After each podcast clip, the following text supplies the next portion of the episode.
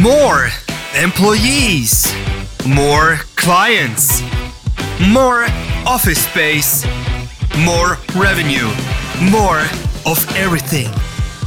If 2020 showed me anything, it's that I don't believe in this.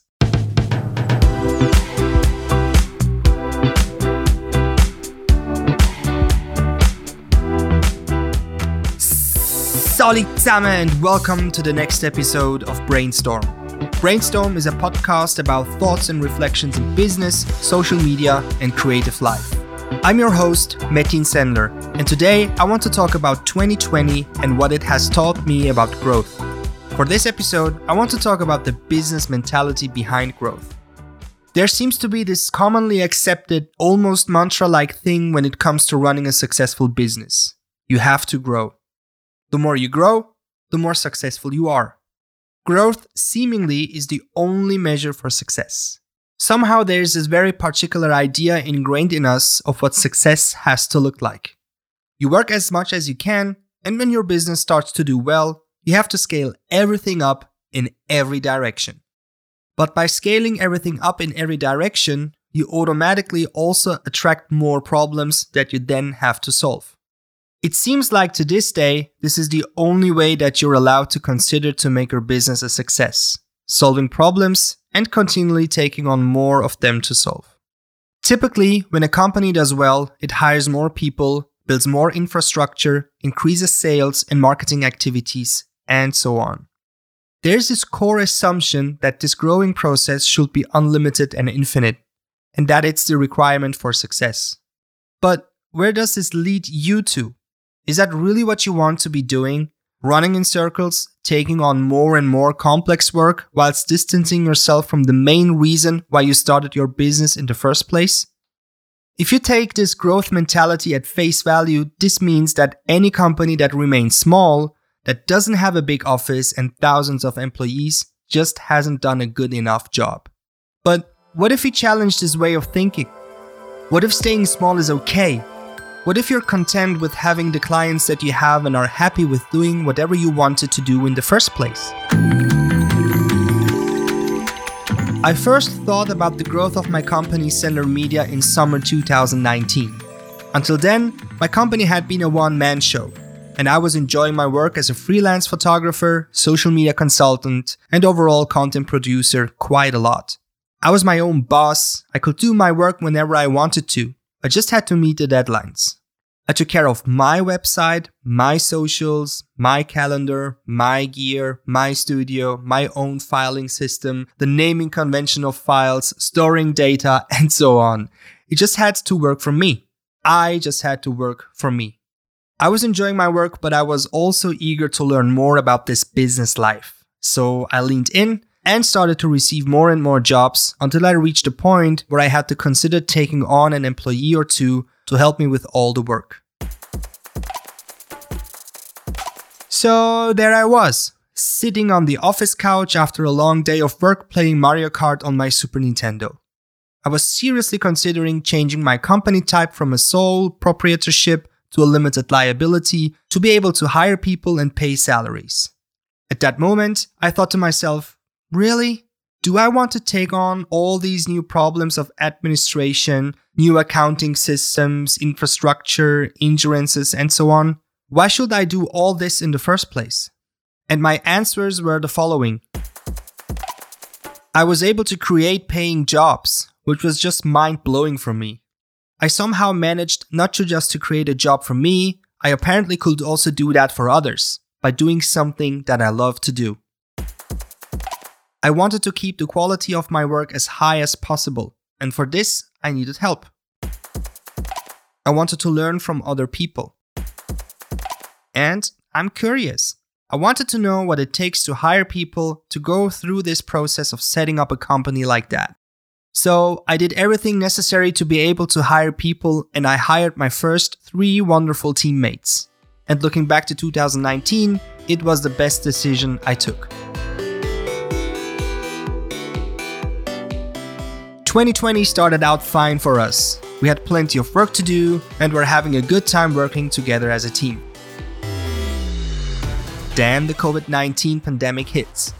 I had just founded my company, and within a few weeks, we were in the middle of a global catastrophe and economic crisis. Suddenly, it was up to me, as a business owner, to find a way to deal with this. And not just for me, but for my employees too. But somehow, I had the feeling that we would do fine, as long as we stayed safe and healthy. Being in the online business meant that we had virtually no disruption to our work routines when we switched into home office. But what about our clients? A lot of them are in big corporations, and as it turned out, these corporations weren't ready to switch into home office mode that quickly. Maybe their IT wasn't set up for all this remote work. There's tons of compliance issues, and most importantly, many of their employees had shaped their lives around strong routines of physically going to work every day. Now, mom and dad were suddenly at home. But as I said, we at Sendler Media were all set up and offered our clients to help them in any way possible to get over those first hurdles and this shock. For some clients, we created some free content to keep their social feeds covered whilst they were settling in. Our clients were happy and realized that we were there for them, and it gave them the peace of mind that at least some parts of their business were taken care of. After that initial shock, they came back to us with even more projects and assignments, so we had to grow.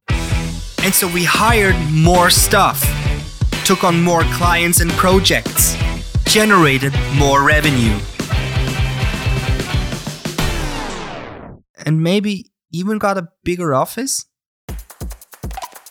In September, I was on the hunt for a bigger office, large studio facilities for content production, and even larger office spaces for meetings and get togethers. There actually was an office available quite close to where I'm living right now. It was beautiful.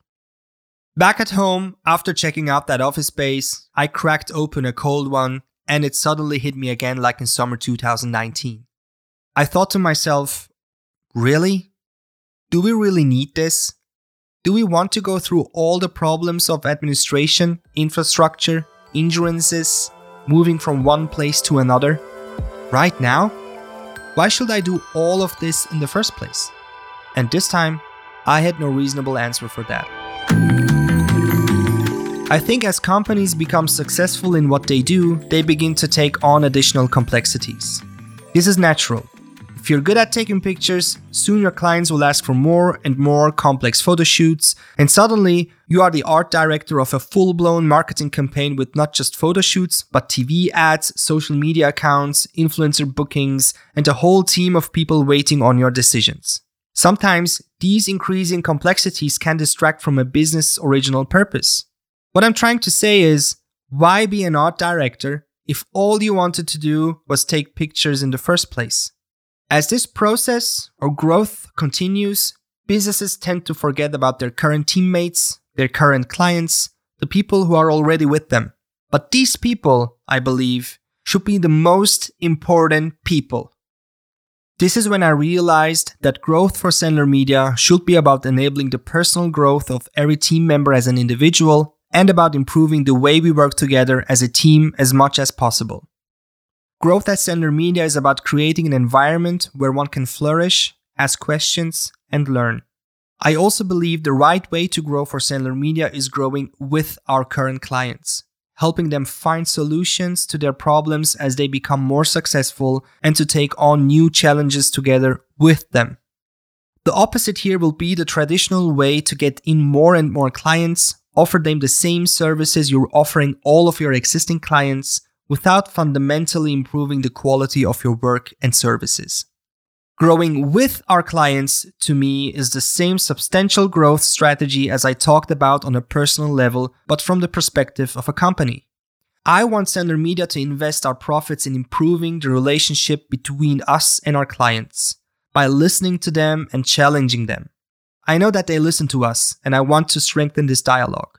As this year has shown us, by listening to each other, we become better and stronger and can take on more complex and meaningful challenges together. So, after all, we decided not to get a bigger office. 2020 has been a hell of a year with a lot of ups and downs. Some people lost close friends and relatives. My heart goes out to all of you.